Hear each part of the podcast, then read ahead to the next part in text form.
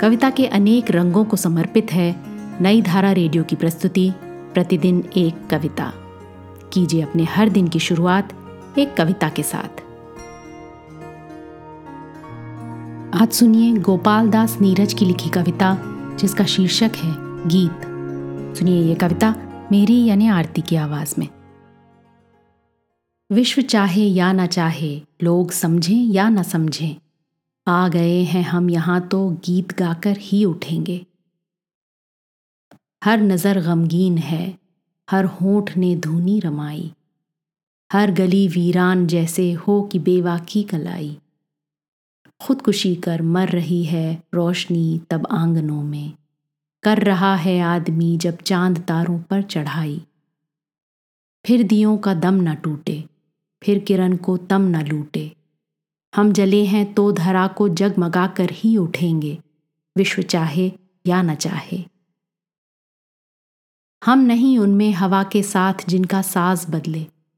साज ही केवल नहीं, अंदाज व आवाज़ बदले।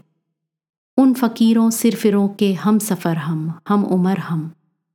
जो बदल जाएँ अगर तो तख्त बदले, ताज बदले। तुम सभी कुछ काम कर लो, हर तरह बदनाम कर लो। हम कहानी प्यार की पूरी सुनाकर ही उठेंगे। विश्व चाहे या न चाहे। नाम जिसका आँख गोरी हो गई मैली सियाही।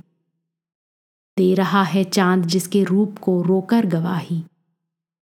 थाम जिसका हाथ चलना सीखती आंधी धरा पर।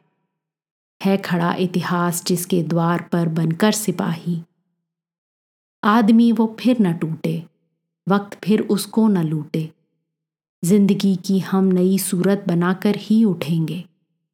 विश्व चाहे या न चाहे। हम ना अपने आप ही आए दुखों के इस नगर में।